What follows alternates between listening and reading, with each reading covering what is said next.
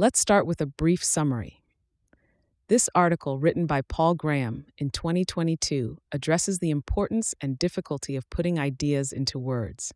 He conveys that writing something tests how well you understand it and often reveals misunderstandings or gaps in your knowledge. Additionally, he points out that writing about a topic deepens your knowledge of it and often generates new ideas. Graham argues that writing is a necessary step in both refining and completing your ideas. Before we dive in, I want to share a quick note about how this podcast is created. As you've probably noticed, this podcast isn't voiced by a human, but by artificial intelligence. I'm obligated to inform you of this beforehand due to the rules of AI services. This podcast is made possible by our sponsor, Wope.com, an AI startup that combines content marketing with artificial intelligence to significantly boost traffic and revenue of your startups. For all the latest content, be sure to follow me at x.com yigitkonur. Now let's turn our attention back to the essay. The Power of Writing Deepening Knowledge by Translating Ideas into Words. Original title Putting Ideas into Words. Date February 2022. Writing about something, even something you know well, usually shows you that you didn't know it as well as you thought. Putting ideas into words is a severe test the first words you choose are usually wrong. You have to rewrite sentences over and over to get them exactly right. And your ideas won't just be imprecise, but incomplete too. Half the ideas that end up in an essay will be ones you thought of while you were writing it. Indeed, that's why I write them. Once you publish something, the convention is that whatever you wrote was what you thought before you wrote it. These were your ideas, and now you've expressed them. But you know this isn't true.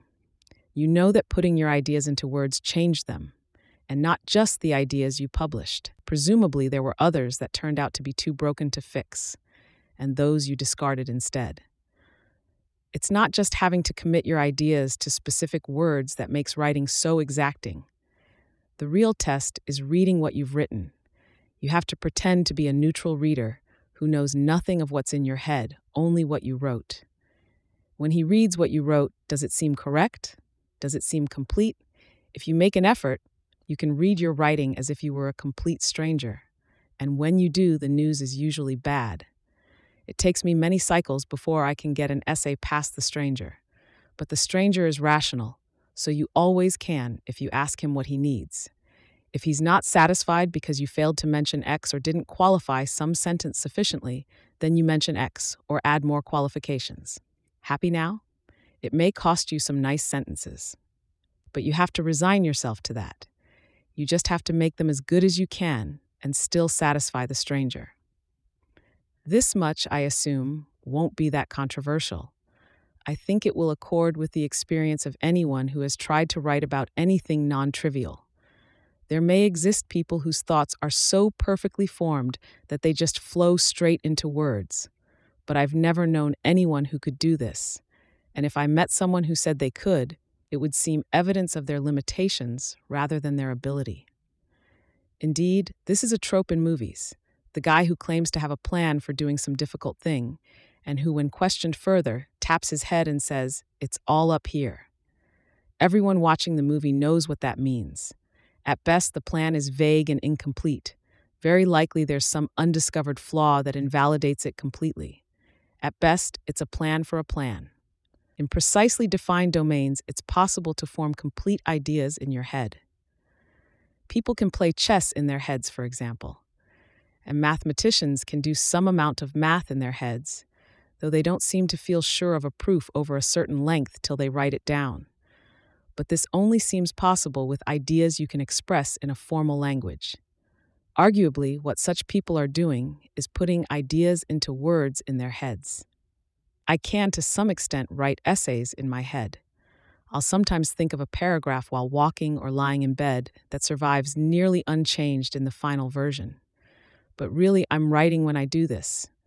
I'm doing the mental part of writing. My fingers just aren't moving as I do it. You can know a great deal about something without writing about it. Can you ever know so much that you wouldn't learn more from trying to explain what you know? I don't think so. I've written about at least two subjects I know well Lisp hacking and startups, And in both cases, I learned a lot from writing about them. In both cases, there were things I didn't consciously realize till I had to explain them. And I don't think my experience was anomalous. A great deal of knowledge is unconscious, and experts have, if anything, a higher proportion of unconscious knowledge than beginners. I'm not saying that writing is the best way to explore all ideas. If you have ideas about architecture, presumably the best way to explore them is to build actual buildings. What I'm saying is that however much you learn from exploring ideas in other ways, you'll still learn new things from writing about them. Putting ideas into words doesn't have to mean writing, of course. You can also do it the old way by talking. But in my experience, writing is the stricter test. You have to commit to a single optimal sequence of words. Less can go unsaid when you don't have tone of voice to carry meaning, and you can focus in a way that would seem excessive in conversation. I'll often spend two weeks on an essay and reread drafts 50 times. If you did that in conversation, it would seem evidence of some kind of mental disorder. If you're lazy, of course, writing and talking are equally useless. But if you want to push yourself to get things right, writing is the steeper hill.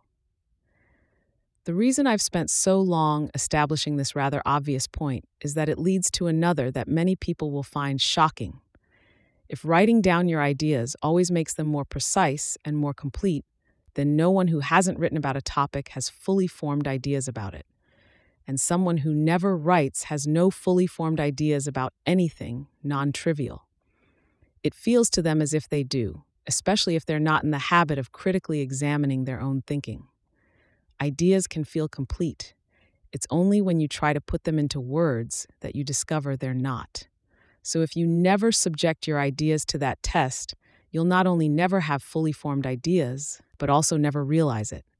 Putting ideas into words is certainly no guarantee that they'll be right. Far from it. But though it's not a sufficient condition, it is a necessary one. Hashtag notes.